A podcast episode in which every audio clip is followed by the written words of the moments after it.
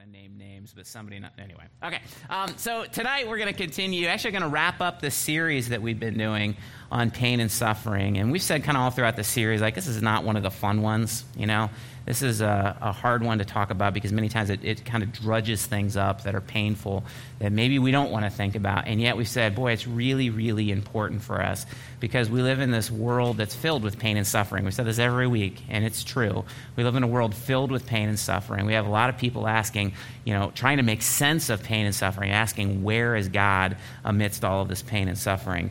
And so um, I, I wanted to take maybe five minutes and just kind of, as we finish this series, I want to kind of get us all on the same page with it. And I want to review a little bit about some of the things that we've said. Um, so, one of the things uh, that we said I think is really important, is really significant for us, is that uh, pain and suffering are a part of life. It's just, it just is. Pain and suffering are a part of life. It's inevitable. It's not if we experience it, it's when we experience it and how much of it we experience. I've heard some people say that pain and suffering actually is the norm of life, broken up by short periods of calm and peace. And I actually think that that's true in many ways. Um, the truth is, everyone in this room is either presently experiencing pain and suffering at some level, or we will soon. Like it's the common denominator of humanity. So we said pain and suffering are part of life. Another thing we said is that pain and suffering are unpredictable. Like, you know, you can't, you can't plan for it. You know, we can't schedule it most of the time. It, it comes when it comes, and all we can do is face it. Like, that's our only decision, that's our only choice. We face it. And we face it with courage because God gives us courage. We face it with Him, right? And we get a chance to face it with each other, too. And so uh, it's unpredictable. In the second week of this series, we talked about the kind of pain and suffering that's very unexplainable, you know, the kind that we don't have answers for, the kind that feels random, the kind that feels many times very unfair. And what we did is we looked at the book of Job. We looked at this guy, Job, spelled like Job, pronounced like Job, uh, Job in the Bible. And he was a guy that experienced incredible pain and suffering, incredible pain and suffering. And throughout the book, Job's asking God, why? Why do you let me, why are you taking me through this? I don't deserve this. I didn't do anything wrong. You're being unjust, God. Why, why, why, why, why? And we said, God never answered his question, why? Which is kind of disheartening in a way. But God never answered his question, why? Instead, he answered a different question. He answered the question, who? God showed Job how big he was and how comparatively small Job was. Job's perspective, we kind of looked at this last week. Job's perspective is really small. He sees just a little bit, as each of us do as well. God's perspective is huge. And so all of a sudden, Job's question of why isn't important anymore because of who God is, because of who God has shown himself to be. And so we concluded that week by saying, you know, it's really a matter of faith. Pain and suffering for us, and I, and I really believe this is true. Pain and suffering for us really reveals our faith, it reveals the depth of our faith. Will we trust that God is good even when things don't work out the way that we want them to? Even when our dreams don't come to pass, even when the things that we hoped would happen and planned would happen wouldn't do we still trust? Do we still have faith that God is good and that God is for us? Pain and suffering reveals our faith. And another thing we said is that all pain and suffering is not the same right? It's not the same. There's lots of different types of pain. There's lots of different sources of suffering. And so he said, it's not like, uh, you know, one explanation fits every situation. Sometimes it's completely unexplainable to us, like when we're talking about Job. Like, I don't know why this happens. It feels random. Other times, it's very explainable to us. We know exactly why the pain and suffering that we experience happens. Because some pain and suffering is a result of our bad choices, right? I mean, it just is. That's how it works. Many times we reap what we sow. Many times our pain and suffering, I'm, I'm, sorry, our bad choices leads to pain and suffering in our lives. And sometimes other people's bad choices leads to pain and suffering in our lives. And one thing that we said that week, one thing that we said that is really clear in the Bible is that uh, like we can look at the pain and suffering that we deal with through our bad choices and we can think god's punishing me I've done something stupid, I've done something wrong, and God's bringing about punishment in my life. Like He's out to get me because I've done wrong. But one of the things that's really clear in the Bible is that God disciplines those He loves, right? Discipline from God, from a loving father, is really different than I'm punishing you for the wrong things that you've done, right? Why does a loving father discipline his children? Why would he do that? To teach them. To teach them. So that they don't make the same decisions again, right? It's for their own good. And so we look at God and we go, He, he disciplines us in love. He disciplines us to teach us, not to punish us. And we wrapped up that week and we talked a little bit about forgiveness. We said, You can't have a series on pain and suffering without at least mentioning forgiveness. Forgiving others for how their bad decisions affect us is really, really key in us healing from that. Right? If somebody's done rotten things to me that's hurt me deeply, forgiving them is the real key for me to heal. And so we kind of wrapped up that week with that. And then last week, we talked about another kind of pain and suffering, a very specific kind of pain and suffering. And it's the paralyzing pain of death. We said it's, it's the kind that's so final, it's the kind that's so permanent. And we looked at a time when Jesus' friends, Mary, Martha, and Lazarus, went through some terrible pain we saw how Mary and Martha's brother Lazarus died, and then we got a chance to see how Jesus responded in that. Remember how Jesus responded? He comes and he sees that Lazarus is dead, and Mary and Martha are all upset. They're hurting. And what does Jesus do? He weeps, right? He weeps. Like he feels their pain. He sees the pain and turmoil that they're in, and he feels it. And he weeps along with them. But that's not all he does. It also says, and this is I, I just, this was a really interesting find for me. It also says that he got angry. There's a word that we looked at that really means anger. He got angry. And we said, he's not angry at them. He's not angry at Mary and Martha for their weeping, but he's angry at sin and what sin leads to. Sin in the Bible, it says sin leads to death. And so he's got these people, this family that he loves, like they're a special family to him. And he sees the result of sin in their life death, right? And it, and it makes him angry. It makes him upset because death was not part of God's plan from the beginning. God hates death the way that we do. But then we ended last week and we said, but here's the good news death isn't the end. Because Jesus also said, and when he's talking to Martha, Martha, I think it was Martha or Mary, Martha, he said, I am the resurrection and the life. This isn't it. This doesn't end in death. He says, I am the resurrection and the life. And he raised Lazarus, he resurrected Lazarus and then later, of course, he resurrected himself. And one day, for all of us that love him, we're going to be resurrected as well. And we're going to get a chance to be with him forever in paradise where there's no more death, there's no more pain, there's no more sin, there's no more suffering.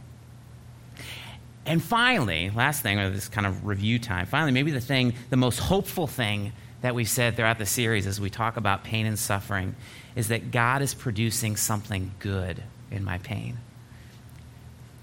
Pain stinks, suffering stinks. Like we can all agree with that, right? God's producing something good in it.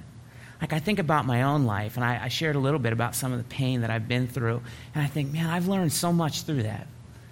Like I, I and I don't want to go through it again. But man, I've learned so much through it. He's matured me. He's given me a much fuller perspective. And here's the thing having gone through that and clung to Him through it, He, walked with, he walks with it through us. I cultivated a deeper relationship with Him. Like, I got a chance to know God in a deeper way, having gone through those hard things. And we all have that opportunity when we deal with pain and suffering my pain can cultivate a deeper relationship with God if I allow it. And then I could actually approach pain. I can live with pain and suffering with a peace and even with a joy, knowing that God is doing something good in me through it. Doesn't mean I'm always happy, right? Because it doesn't feel good, but it means I can have a deep peace and joy and contentment that God is going to use this terrible thing in my life for good. So that's kind of where we've been over the last four weeks. Tonight, I want to wrap up our series with some thoughts on how we can help people that are going through pain and suffering. What can we do when we see others experience pain and suffering? How can the church, how can Jesus' followers help people that are experiencing pain and suffering? You know, when I, when I started the series, I talked about, uh, it was about a month ago, I talked about how over the last 14 years of being a pastor, I've had the chance, I've had the privilege to be able to walk with a lot of different people through a lot of hard things. I kind of went down a list, you know, of, of just terrible things that people have been through. And I was thinking about it again this week, like even during this month or so that we've been doing this series, you know, I've been part of another funeral. Some, one, one of ours passed away. I've been uh, a part of numerous hospital visitations, going and being with people that are sick and suffering and hurting. I've experienced some relatively significant injuries that people have had to walk through, and counseling sessions of people that are trying to process through some of their pain and suffering. And I said, you know, a month ago, I said, man, that's an important part of being a pastor, you know? Like people are hurting, and you get a chance to come alongside people that are hurting. It got me thinking. Like I remember when I was first learning how to kind of walk with people through the pain and suffering, through the hard times that they're dealing with. And uh, I remember how uncomfortable that was for me. You know, like well, I, I, I didn't know what to do. You know, like what do you do? People are hurting. I can't. I don't. I, I can't put my hand on you and heal you and make you. I, like what do I do? I remember thinking like I don't know what to say. What do I say? I feel like I want to say something, but I don't want to ruin things either. I don't want to make it worse. What do I say? I don't even know how to feel with this. And I remember I had a pastor, uh, his name's Eloy Pacheco. I don't know if any of you have ever heard of him. Amazing guy. He was like the care pastor of, he was the master care pastor. That's what he was. And I get just, just a chance to like see him in action loving on people that are hurting and struggling. But it just got me thinking like how uncomfortable that process is. And now I see that same sort of uncomfortability in the eyes of, you know, interns and, and other pastors in training and Bible college and seminary students that I get to spend time with and take with me on visitations and kind of show them what it looks like to walk with people through pain and suffering. And I see that same sort of uncomfortableness in their eyes too, because they don't know what to do. They don't know what to do and they don't know what to say and they don't know what to feel. And I see it in others too. You know, I see it as people a part of our church, people who are in grace groups with others that are hurting, people who have neighbors that have gotten sick, people who have coworkers who's lost spouses, people that students that have friends in their class whose mother passed away, like my son did this year. You know, many of them don't know what to do. Like, what do, what do I do if somebody's hurting? And I'm not sure. I don't know what to say. Many of them don't know what to feel. And so, many times, as a result of that, like not knowing what to do, as a result, many times they do nothing. And they don't reach out to them. Not because, not because they don't care, not because they're angry with them, not because they don't want to be around them. They just, they don't want to screw it up. They don't know what to do. Or sometimes they do even more harm than good. So either they don't reach out to them or they reach out to them and they actually make things worse. I was talking to a friend of mine uh, this past week whose brother died.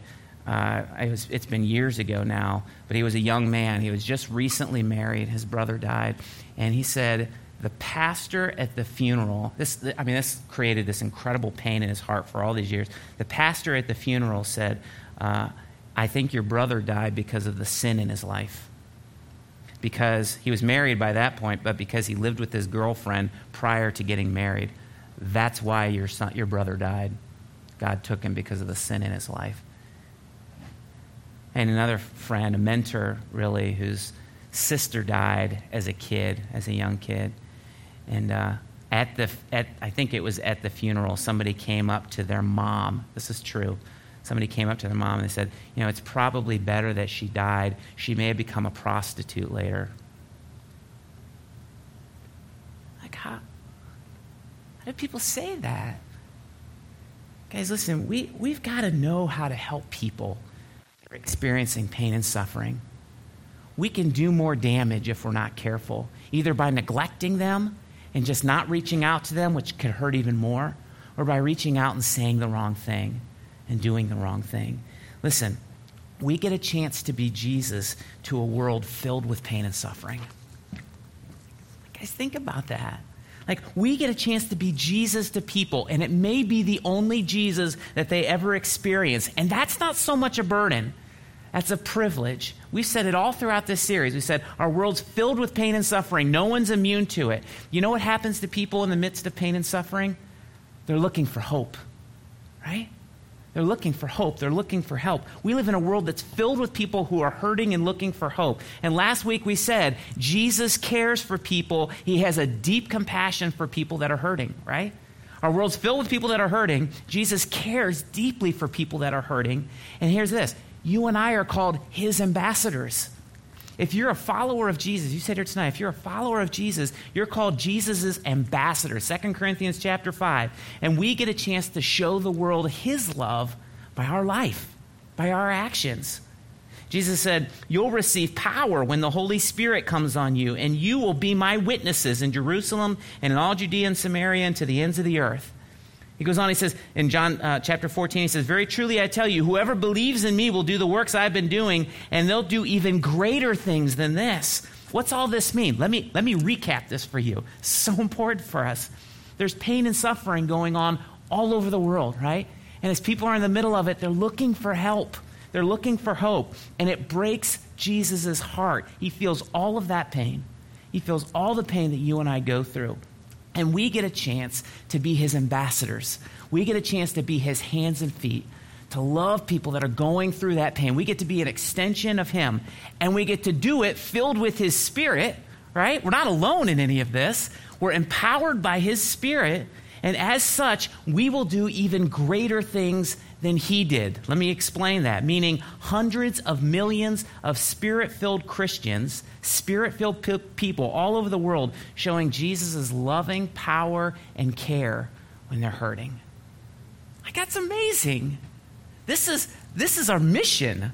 Like, this is what you and I are called to do. This is what you and I have the privilege to do. We get a chance to be Jesus to a world that's filled with pain and suffering. That's a privilege.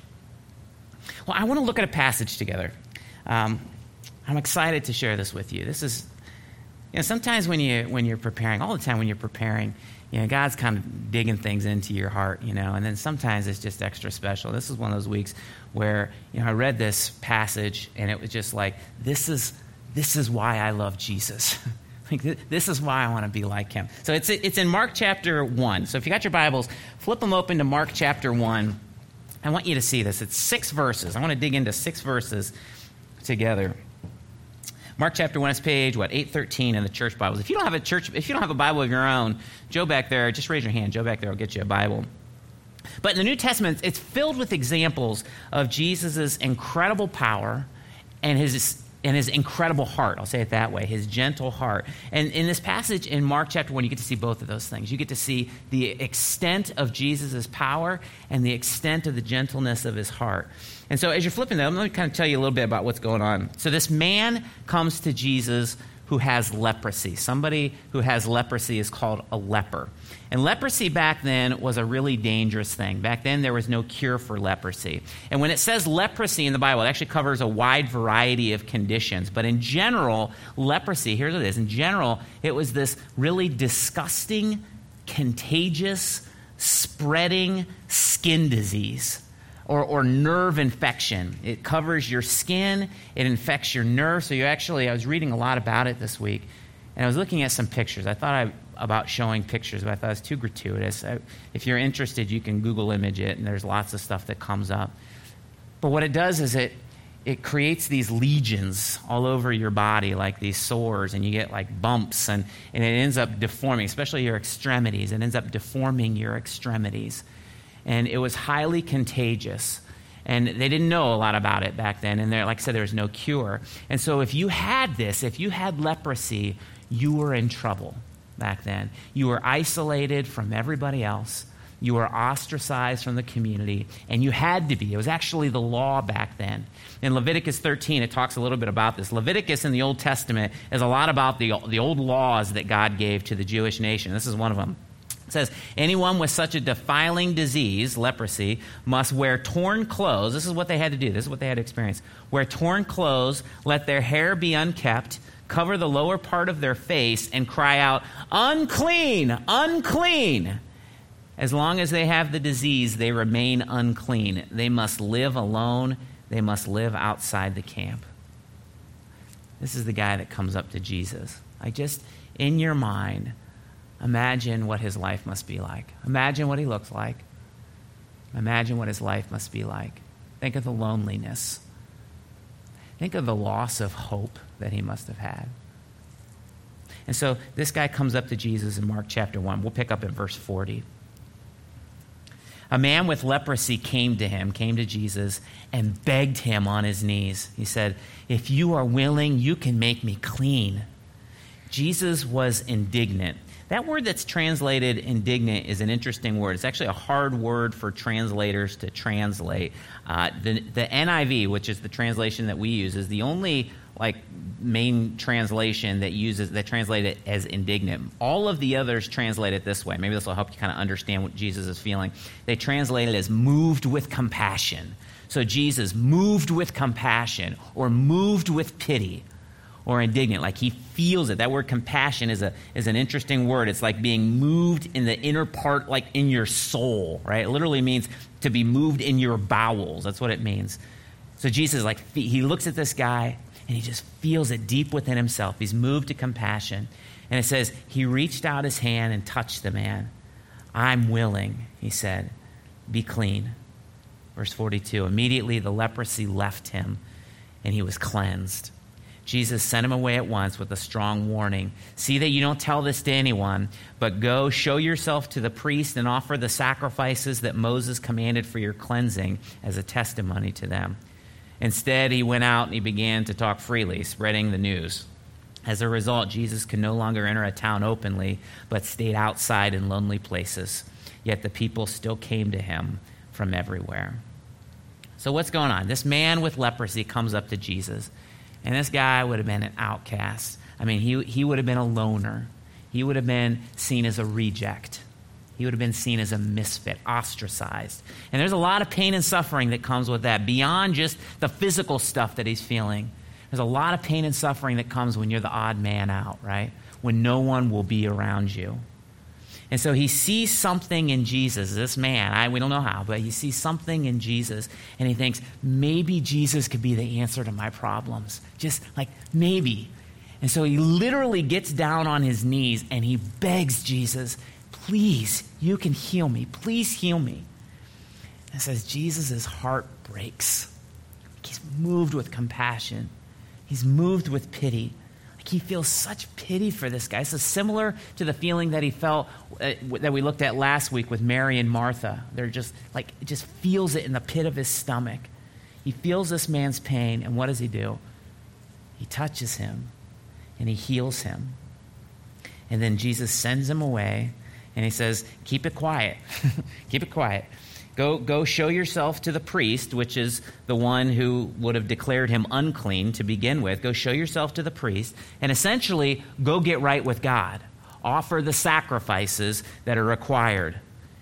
Instead, this guy goes and like he said I, at first when i read this I, I, was kind of in my mind like hard on the guy like what's wrong with this guy jesus gave him like one requirement don't go blabbing about it what does he do he goes blabbing about it right but then i think about it you know you think he was so elated i mean can you imagine being like physically deformed not allowed by law to be with people and then all of a sudden just like that just like that you're healed I think, you know, I, if that happened to me, I wouldn't be able to keep it to myself either. I, I, I don't think I would be able to. And so he goes blabbermouth into everybody, and it makes it impossible for Jesus to like move around. You know, he's like a rock star. Everywhere he goes, there's crowds around him. You get mobbed everywhere. So that's the story. It's an amazing story what Jesus did. Now, I want to dig into it. I want to see, I, want to, I got a few things here that, man, just pricked my heart this week. The first thing that I noticed, like when I, when I read this, first thing that really hits my heart is that Jesus didn't avoid hurting messy people, he attracted them. Right? Jesus didn't avoid hurting people, he didn't avoid people with messy lives. In fact, he attracted them. This is the guy who everyone ran away from, right? I mean, people wouldn't have been able to even be near him. He's the guy who was an outcast to his community. He's the guy who was sick and hurting. He would have been physically deformed, mangled. This is the guy that comes to Jesus. And I love this. He felt comfortable doing that. Like he, he felt comfortable approaching Jesus. And I think, like, you know, you can we can read a lot about Jesus and who he is and his character and stuff from this, but there's something like, I wonder what it was like when you're physically with him. He must have been so approachable.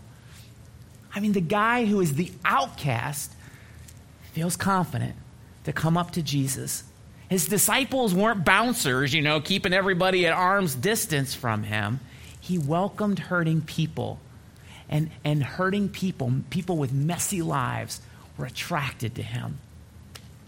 You know, the next thought that comes into my mind, I think, am I that way?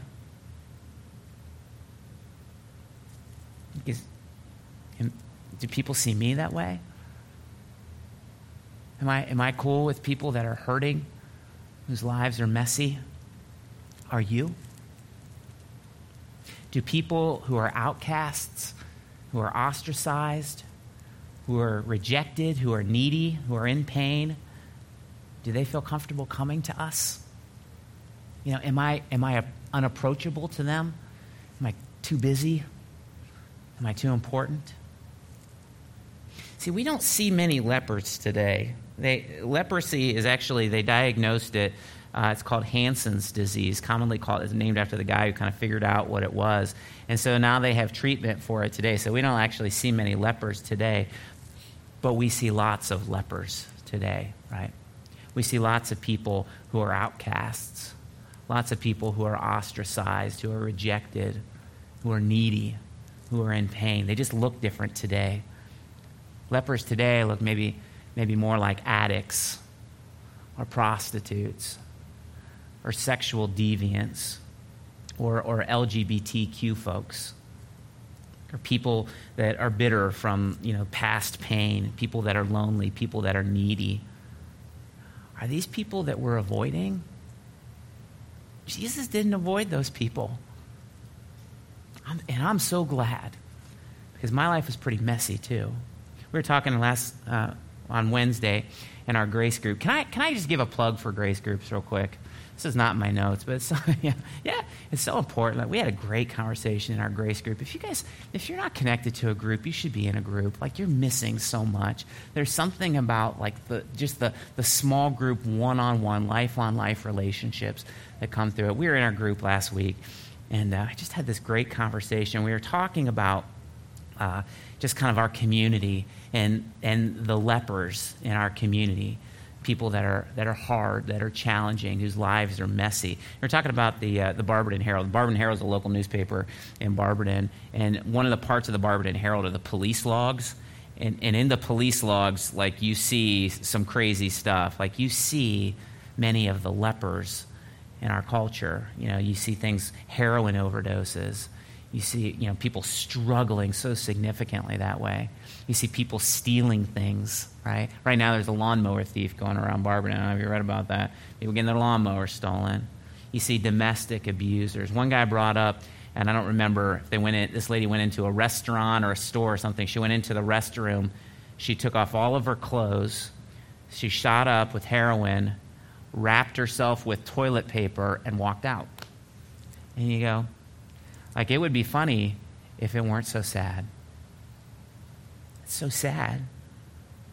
Like, this is all around us. And, and please hear me. I'm not saying that, that, like, these people that I gave as examples are faultless. I'm not saying that they're innocent, but their lives are messy. And, guys, many times messiness in our lives comes from previous pain and suffering that we haven't dealt with, right? Their lives are messy and uncomfortable, and it makes most people want to push them away. I want to, I keep you at arm's distance.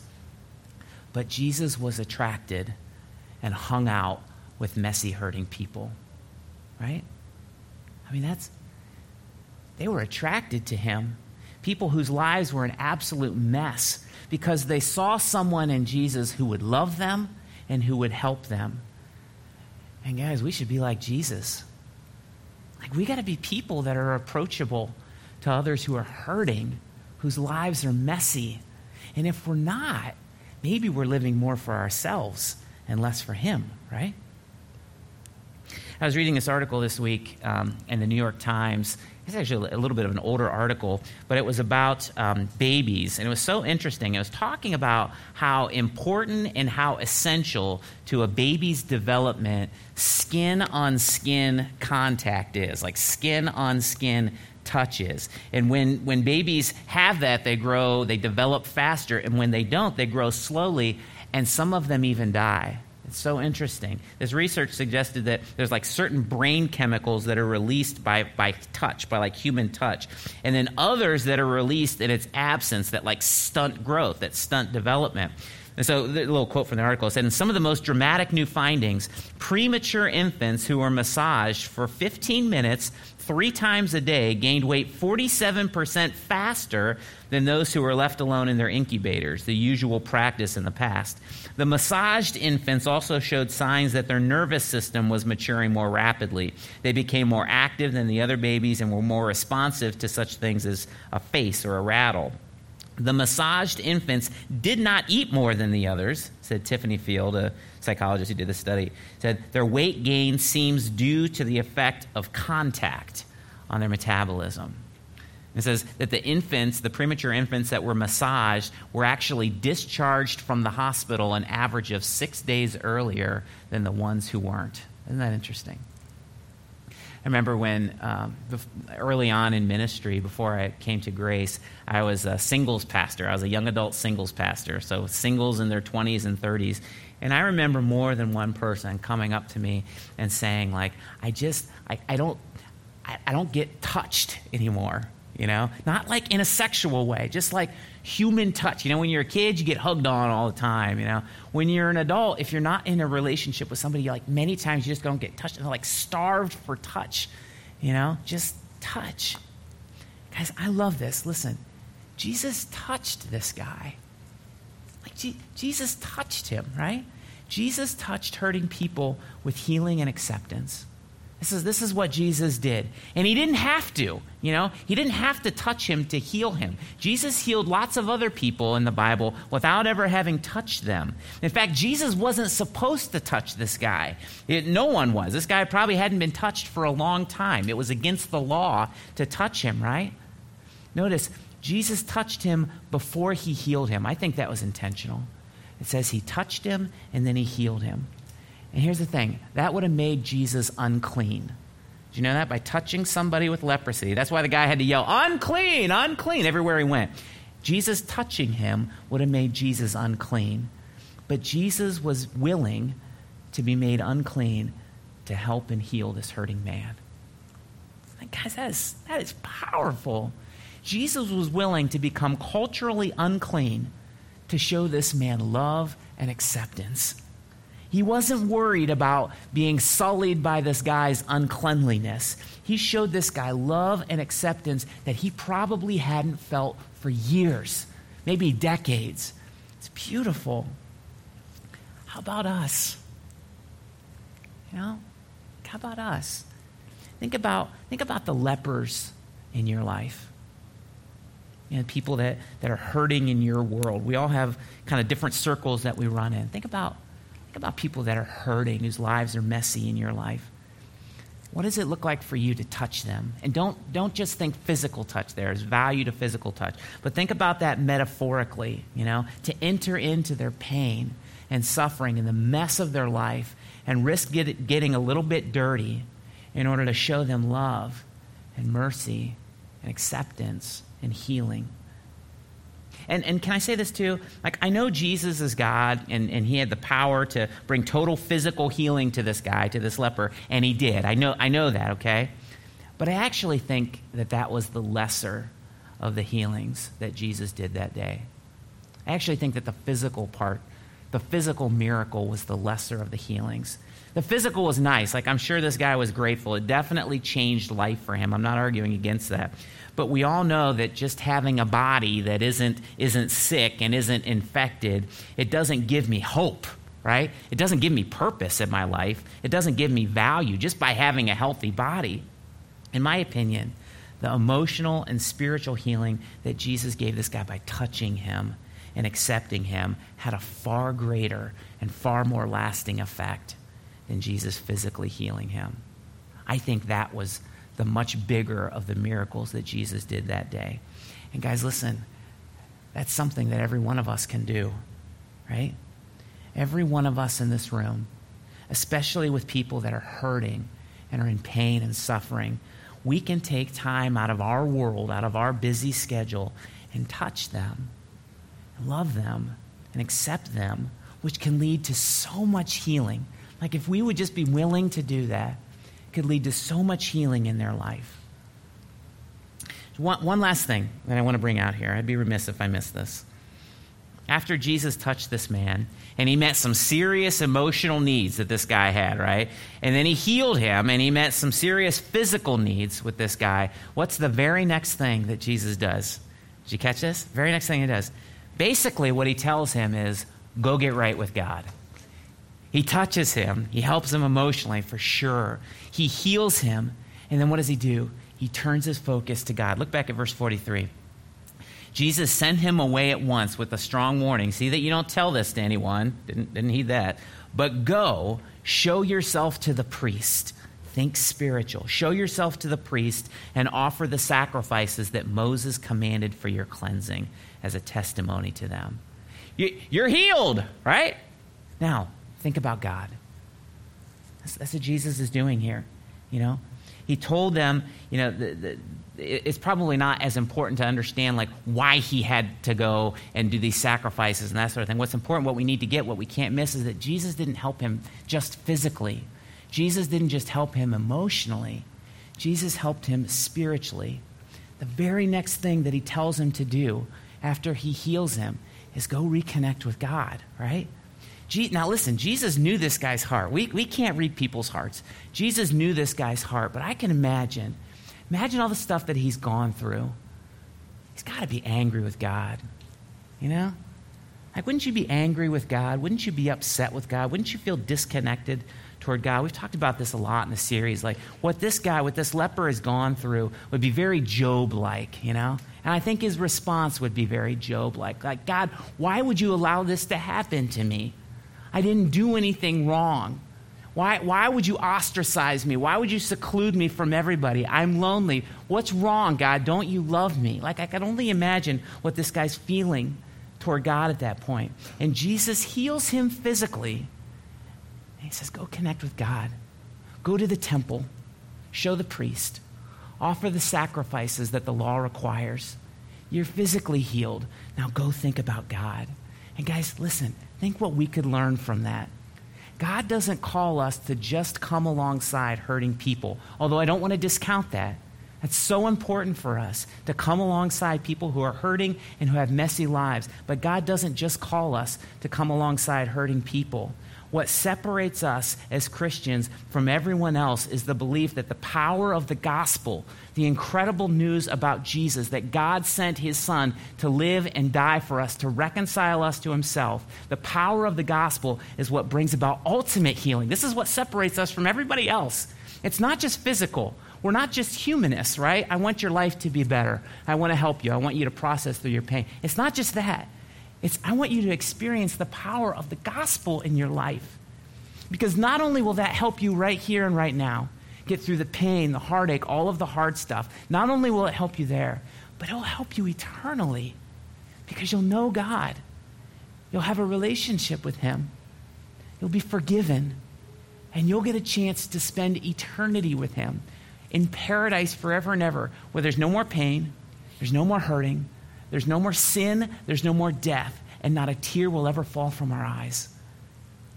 That's what separates us from everybody else. I love how Jesus, he heals him, he touches him, right? He heals him physically, he heals him emotionally, and he says, Get right with God. Go to God, consider him. Guys, as followers of Jesus, we're told to do some very specific things in the Bible suffer with those who suffer, Pray for others who are suffering because it makes a difference. So suffer with those who suffer, pray for those who suffer, carry each other's burdens, and comfort others who are suffering. Those are things that followers of Jesus are called to do in the Bible. Here's my question for you Who has God placed in your life for you to do those things for? Who are, who are the lepers in your life? That God has connected you to, that you can do those things for. And how will God use you to, to touch them? to show them love and acceptance, to walk with them. And as you do that, how can you help them experience the power of the gospel in their lives? Not just meeting physical needs, not just meeting emotional needs, but meeting their spiritual need, which is the greatest need that any of us have.